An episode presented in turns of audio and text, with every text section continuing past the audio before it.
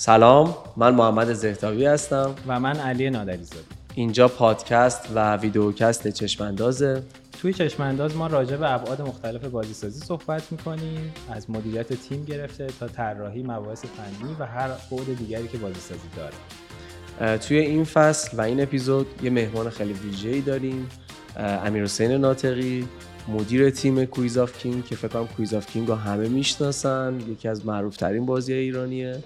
حدود 20 میلیون دانلود داشته و بریم ببینیم که امیر حسین ناطقی برای گفتن چی داره. خیلی عالی من خیلی مشتاقم. خیلی عالی. خب امروز یه مهمون خیلی ویژه و خیلی عزیزی داریم. امیر حسین ناطقی مخلصیم. چطوری؟ خوبی؟ خیلی ممنون خیلی ممنون. بابت دعوت. من خودم گفتم فان شروع کنیم خیلی واسه رسمی گرفت آره آدم وقتی دوربین آره میاد جلو دوربین چیز میشه. ولی خیلی دمتون گرم بابت اینکه این پادکست رو راه انداختین سلامت خیلی به نظرم می‌تونه کمک بکنه به بچه‌ای که می‌خوان بیان و ممنون که دعوت کردین. چه خبرها؟ همه چی خوبه؟ مرسی خدا رو شکر خوبه. خوش میگذره. خوش که الان میگذره. از الان دیگه داره خوش میگذره. یه مدتی راستش یه ذره دارک بود اوضاع ولی الان چرا چرا دارک سخت بود راستش. بعد کرونا یه سری اتفاقات عجیب غریب با هم دیگه ترکیب شد. یه سری بزرگترینش خیلی راحت بخوام بگم یه سری تصمیمات اشتباه توی شرکت و حالا توی مسیری که داشتیم. یکم خب تو این ریموت بودنه حالا به جز مزایایی که داره احساس می‌کنم حال تاثیر می‌ذاره موجودات سوشالی هستیم دیگه. دوست داریم که آره ارتباط بگیریم.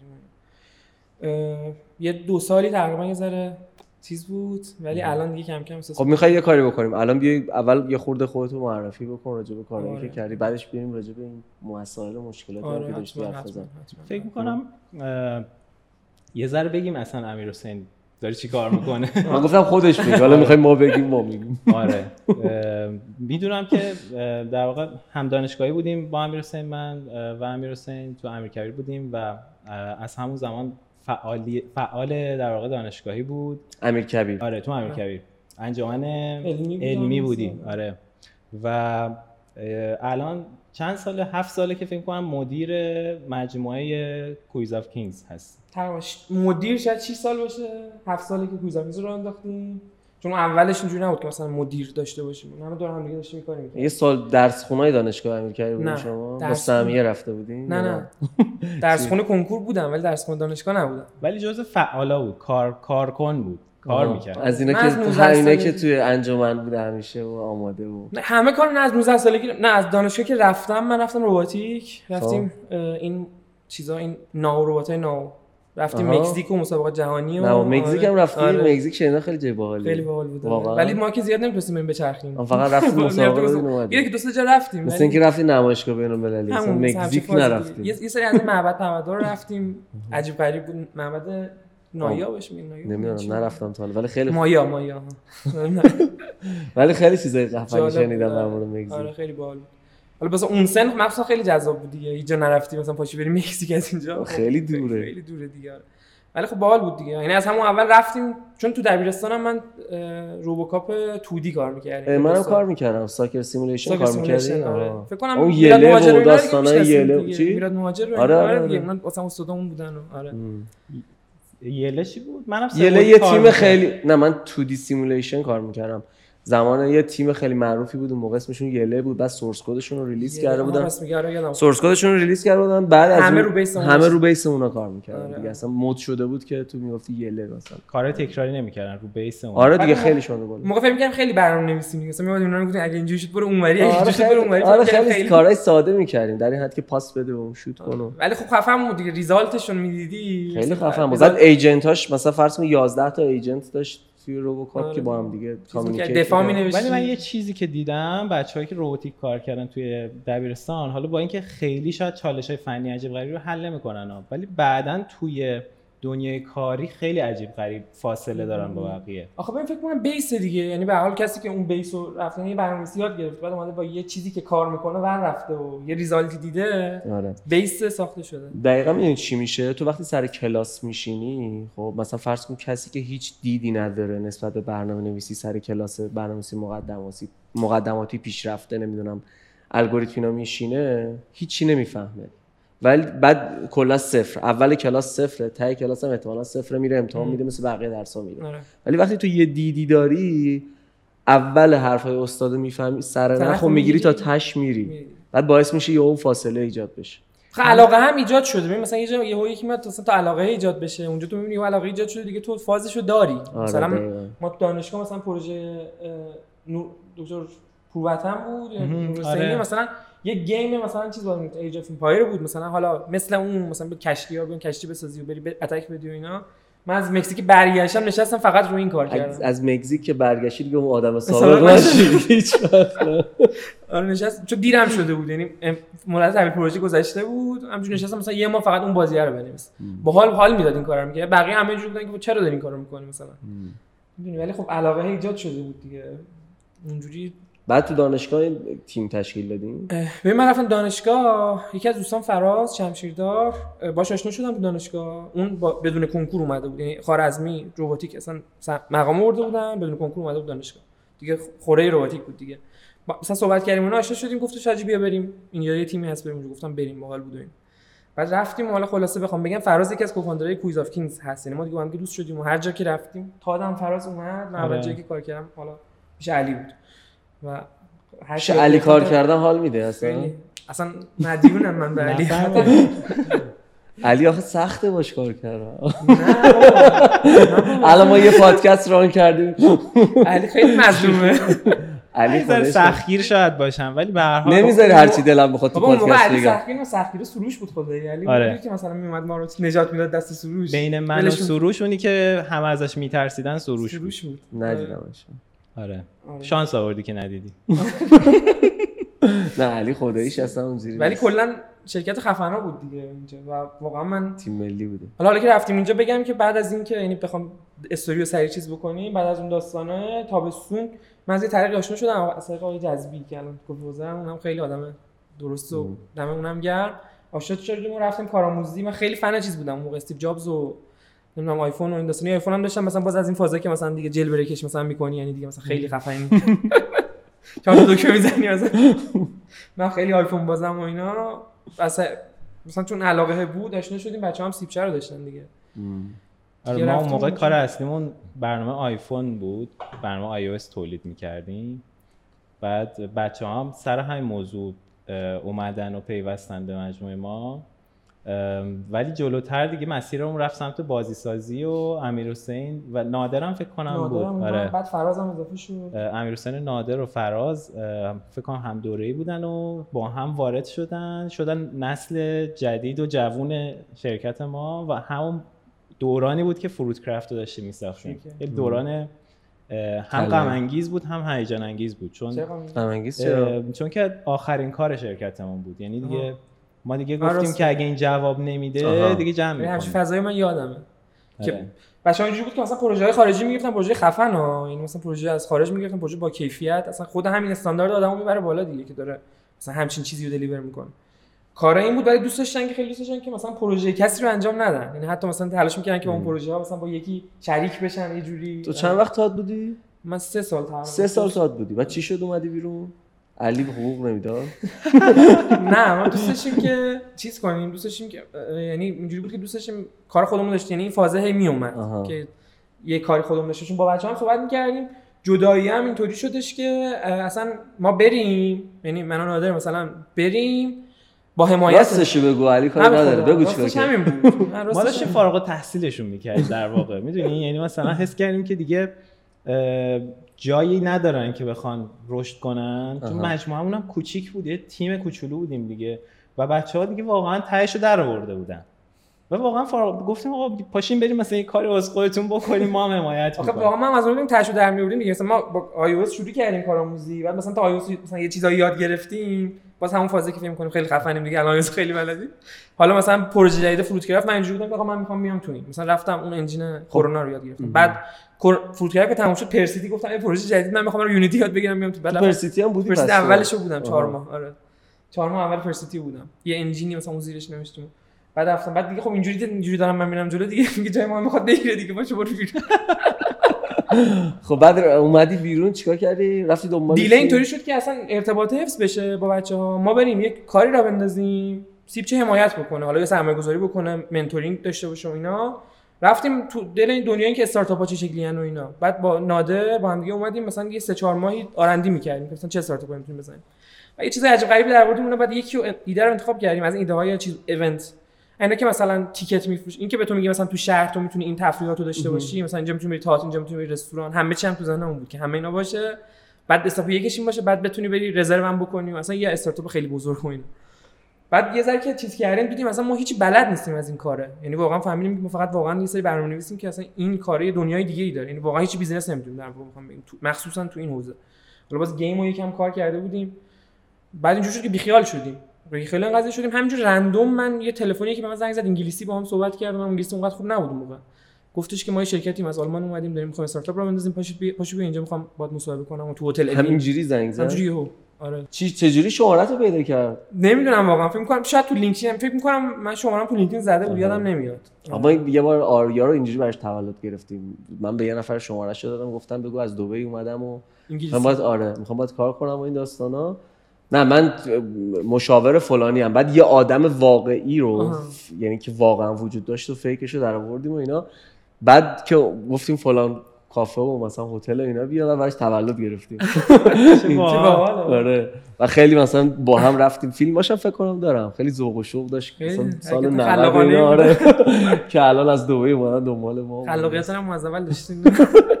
خب بعدش چی شد؟ آره اونو زنگ زد و گفت هتل اوینو خیلی با کلاس بود دیگه. مثلا انگلیسی و نمی‌دونم هتل اوینو بریم فلان جا ما خیلی از آلمان اومدیم و اینا رفتیم. مثلا که با نادرم همین کار کرده بودن. ولی خب من جدا تکی فکر کنم تکی بودم دیگه. رفتم دو نفر بودم و صحبت کردن و اینا گفتن بیا مصاحبه ما اینجوری میگه تو راکت اینترنت چیه کلا؟ و برو مصاحبه. اون موقع ما بودو فود بود و تاکسیاب بود و نمی‌دونم یکی دو تا از این ونچر دیگه شون که اسمش الان یه چیز دیگه است. بعد رفتیم صحبت کردیم که باحال بود حقوق خوبی هم می‌دادن نسبت به اون موقع و تجربه ما و سنمون خب خیلی خوبی بود. دیگه من یه فکرم کردم که اینا مثلا اگه یعنی واقعا اینجوری نبود که مثلا بعدن که برم ببینم اینطوری شد. واقعا من این فکر می‌کردیم که این اگه بخوام یه جا اون business که می‌خواستم را بندازم یاد بگیرم احتمالا اینجا می‌تونم یاد بگیرم. چون اینا دیگه کارشون درست اصلا این کارن. اگه برم تو به چه عنوانی می‌خواستم iOS developer iOS developer صحبت کردیم من رفتم بودو من گفتم برو تو بودو فود همینجوری random. تو رو بودو فود نادر تو برو تاکسی ها random کاملا؟ آره دیگه اینا چیز اینا چیز بودن؟ اینا اینوستور بودن؟ چی بودن؟ راکت اینترنت بودن. آها راکت اینترنت. بودن آره. آها. اومده بودن از طرف اونا که این کار اصلا راکت اینترنت اونجا اومده بود راکت اینترنت اومده بود. و چقدر خوب بود اون موقع که شرکت های بین المللی آره می اومدن توی ایران و چقدر هم واقعا کمک کردن آره. این فضا. و الان که نمیان یا می‌بینیم خلایشو آره. ببین مذهب خیلی تاثیر داره. ببین محیط کلا مذهب خیلی تاثیر داره. یه مشکلی که ما در ایران داریم در مورد حالا مهاجرت و اینا که صحبت میشه یه مشکل اصلی به نظرم بحث محیطه. یعنی تو توی محیطی باشی که مثلا نالجه هست و همه دارن استرچ می‌کنن و تارگت می‌ذارن و کارهای خفن می‌کنن. خب تو هم اینجوری که حالا من باید کاری بکنم این وسط. ولی وقتی اینجوریه که همه دارن تلاش می‌کنن یه چیزی پیدا بکنن اینا خب تو عقب تری دیگه. نه اصلا این که تو ببینی یه شرکتی از آلمان پا شده اومده اصلا تو هم باشون کار نکنی. همین که به تو زنگ می‌زنن اومدن ایران که کاری کنیم به تو این سیگنال میده. که آقا توی این کشور میشه کار کرد. کار کرد داره خیلی قشنگه دیگه. تا اینکه تو ببینی آقا هر روزی خبر بدی فلانی داره میره از ایران فلانی داره از ایران میره. دایما. هیچ خارجی هم نمیاد ایران. مثلا این کجا این اون کجا. کلی تجربه هم منتقل میشه دیگه. مدیرای میانی و سطح بالا وقتی از کشور خارجی میان با خودشون کلی تجربه میارن. اصلا یه مدل کار کردن دیگه ای رو میارن با خودشون دیگه. بعد اینو یه, یه نفری توی شرکتی تجربه می‌کنه بعد میره تو چهار تا شرکتی که ریشش ایرونی هستن مثلا اونا رو اجرا می‌کنه دیگه. اون موقع هم چند سالت بود؟ الان چند سالته؟ 19 سالم بود رفت اومدم پیش شما. خب. دو سال و نیم تقریبا پیش شما بودم. مثلا 21 21 سال و نیم مثلا تقریبا. 21 سال و نیم 21 سال. الان چند ساله؟ 29 سال. 29 سال. مجردی؟ بله.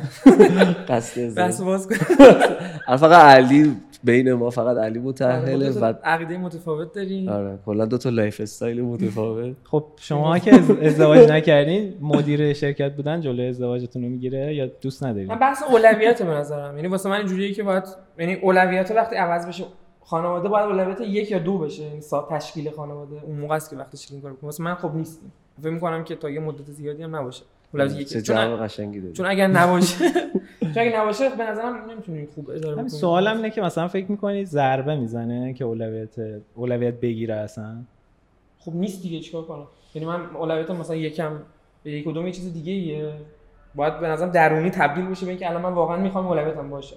ضربه پس نمی‌زنه. دوست نداری. الان دوست تو نداری نیست دیگه. آره. ولی اگه بی... اگه مثلا تو اولویتم نباشه و بگم حالا باید چون همه میگن ازدواج کن ازدواج بکن احساس می‌کنم ضربه می‌زنه به اون را... اون چیزی که اولویت پایین تر داره. چون داری تو اولویت یک و دو مثلا یه کار دیگه می‌کنی اونو داری همیشه می‌ذاری اولویت سه. خب میک سنس نمی‌کنه نظر من دیگه. یه سوالی. چشم اندازی داشتی مثلا تو اون 22 سه سالگی که 29 سالگی سالگی کجایی؟ بعد الان چقدر فاصله داره با اون؟ 22 سال یه اینو گفتی من یه چیزی در ازدواج هم بگم. من اون 22 سالگی رو هم بحث کلا ببریم سمت نه ازدواج به چون جدی تاثیر داشت. اون 20 اه، حالا اینو شاید خیلی جایی نگفتم ولی 22 سالگی فاز ازدواج گرفته بودم. همون موقع می‌خواستم ازدواج کنم اونو بعد یه شکست عشقی خوردم خلاص. و الان میگی چه خوب شد که اون شکست رو خوردم. ببین آره اون نمیگی اینو، خداییش درصد میگی. اینو میگم خب ولی ولی اون باعث شد که یه انگیزه هم بشه. آها. یعنی یه انگیزه ای شد که یعنی اصلا اگه ش- اینو به مخاطبمون بگیم که اگه شکست عشقی تو 22 سه اصلا سالگی اینو- خوردید شروع خوبه. به من به نظر واقعا یه کار اه، بزرگ کار مثلا بزرگ کردن نیاز به یه انگیزه بزرگ داره. خب انگیزه بزرگ همینجوری پیش نمیاد مثلا نشستی رو تخت مثلا بگی او مثلا من انگیزه باید یه یه اتفاق عجیبی بیفته یه یه, اتفاق- یه چیزی یهو خیلی عجیب بخوای. موافقم. خب؟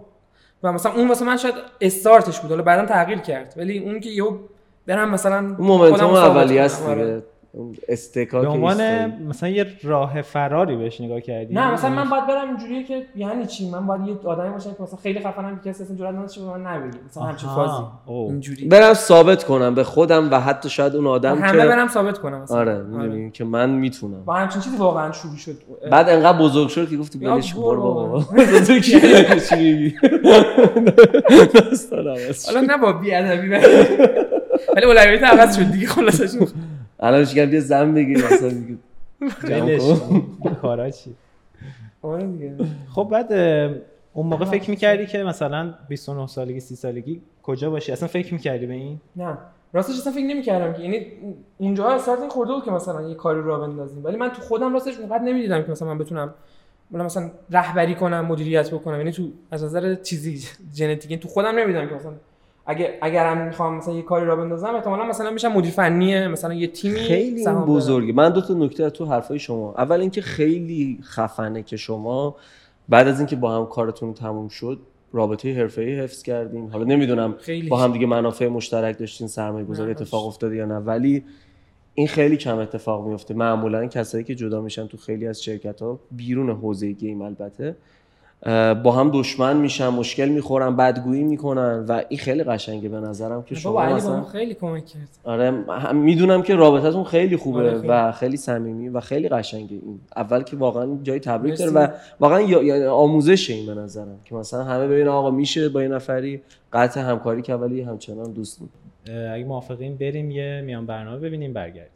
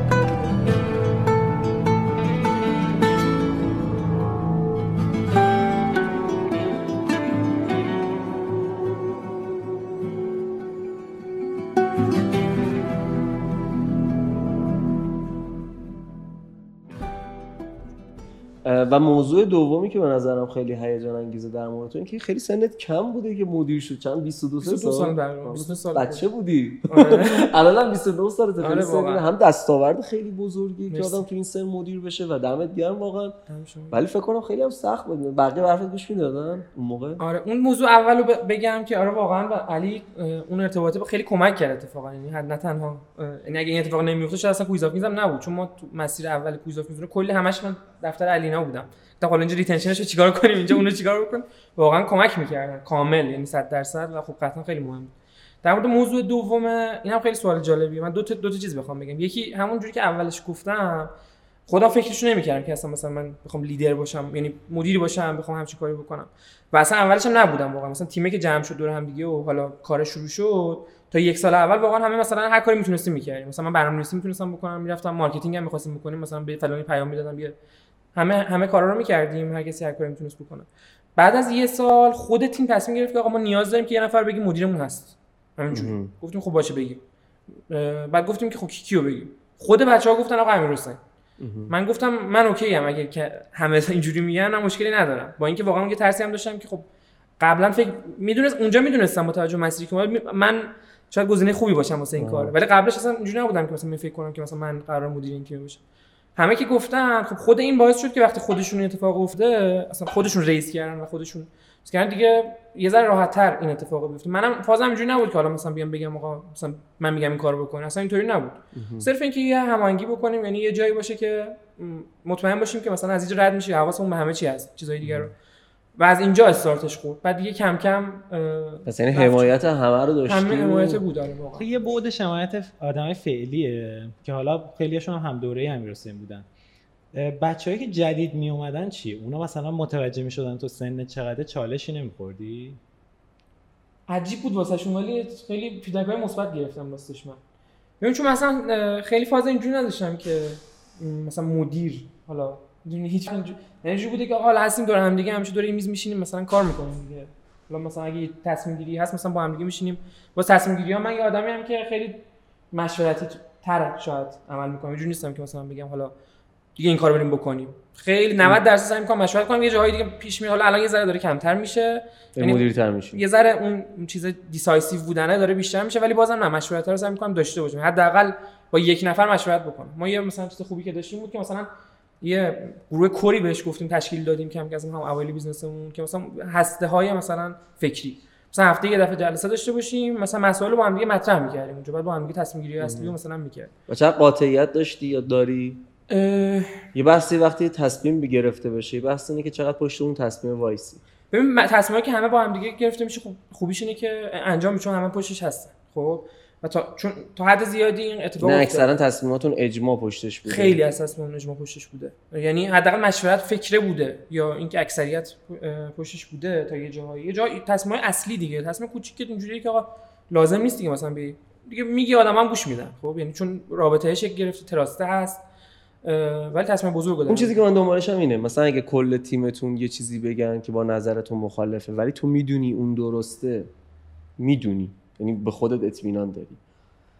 حاضری قاطعیت به خرج بدی و پشت عواقبش وایسی بگی آقا من می‌دونم این کارو بکنیم یا میگی نه.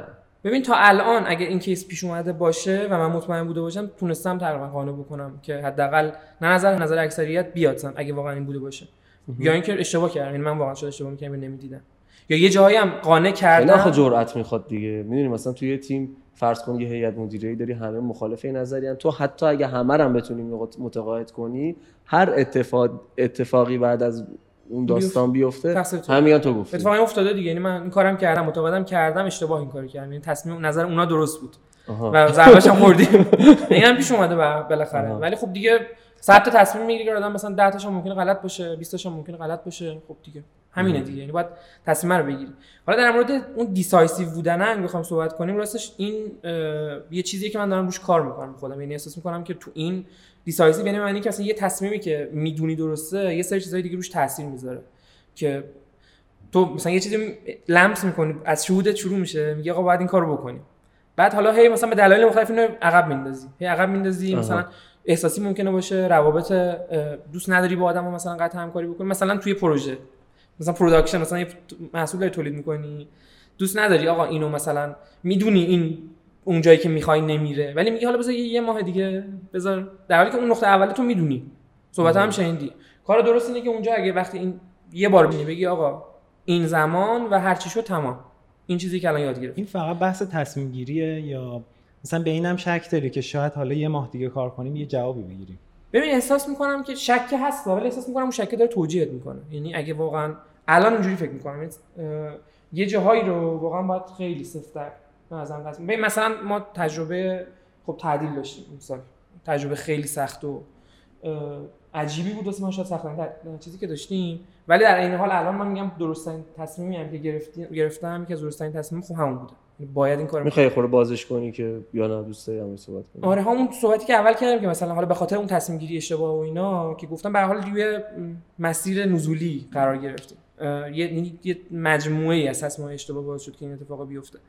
یه سریاش هم به خاطر همین decisive نبودن بود یه جاهایی اگه یه سری چیزا سریع cut می‌شد خب یه سری از اینا رو می‌تونست cut بکنه.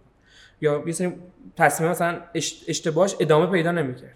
چون هرچی پیش مثل گوله برف یعنی هرچی هرچی بره جلوتر اون آخرش گنده تر میشه مشکل مالی یعنی داشتین یا نه؟ مشکل مالی هم بود. اصلا خب logic هم نداشت مثلا یه پروژه run بشه. ما کاری که کردیم بعد از کرونا خیلی به صورت aggressive دو تا business line جدید اومدیم راه بندازیم. یکی نشر بود یکی تولید بود در کنار Quiz of Kings و Quiz of Kings هم گفتیم international می‌کنیم همه این کارا رو می‌خواستیم با هم بکنیم.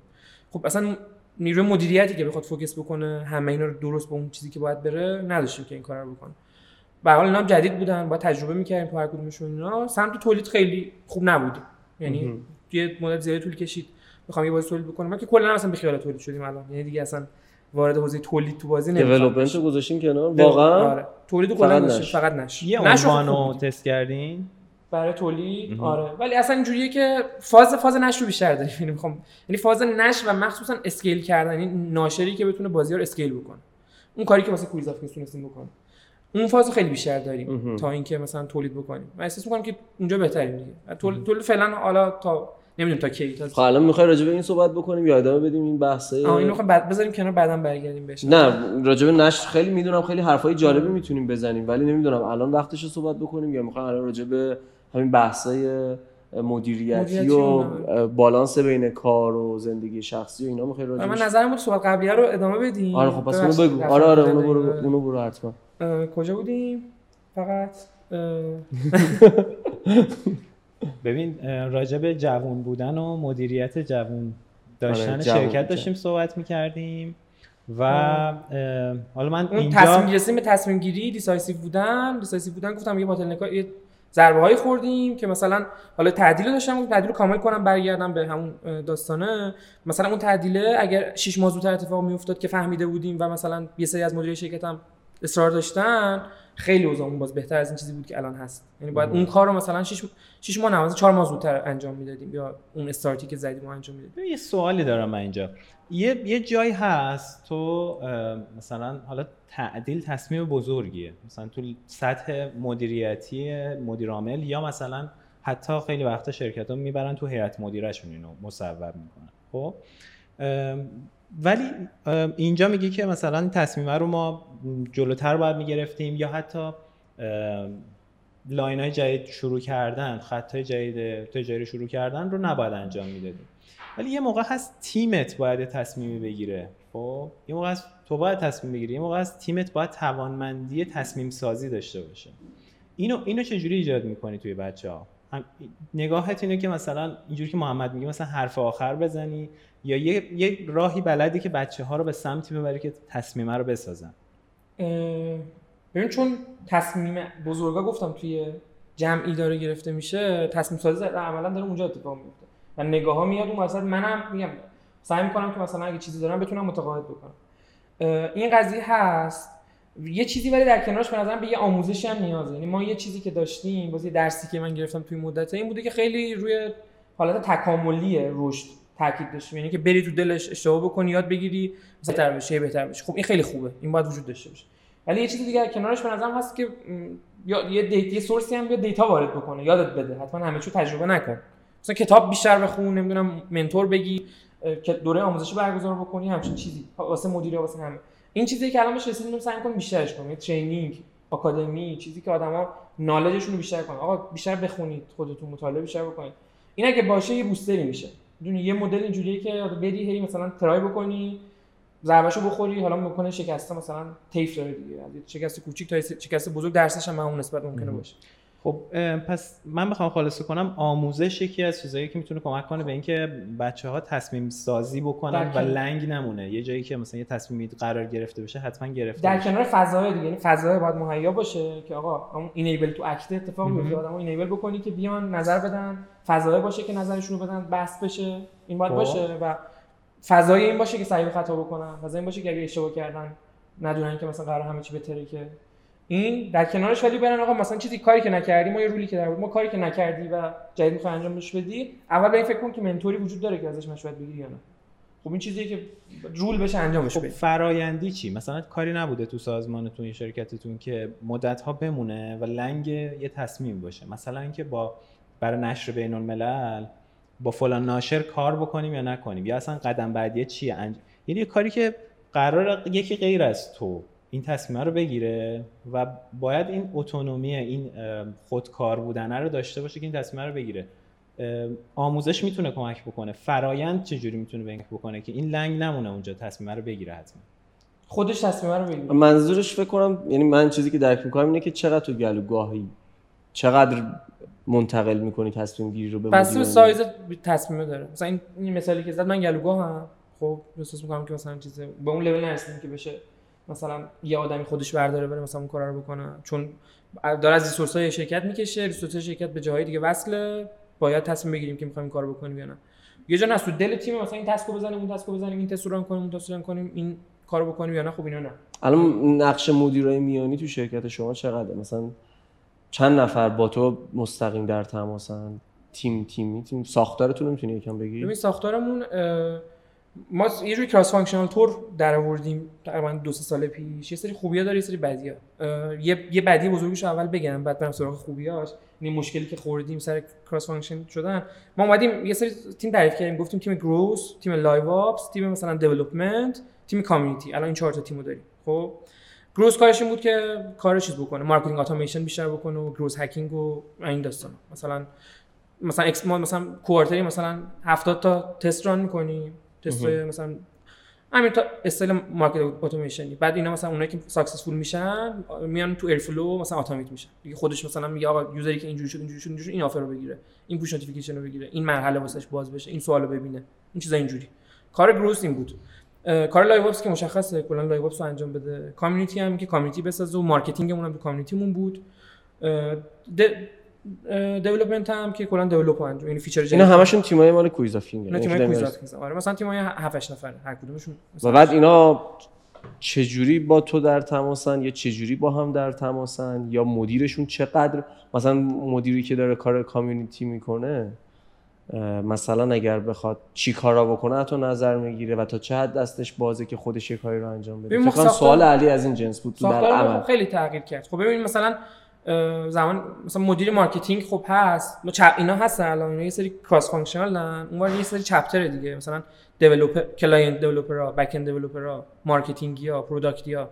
مثلا chapter lead هم اونجا هستن. ساختار matrix ماتریسی در واقع میشه.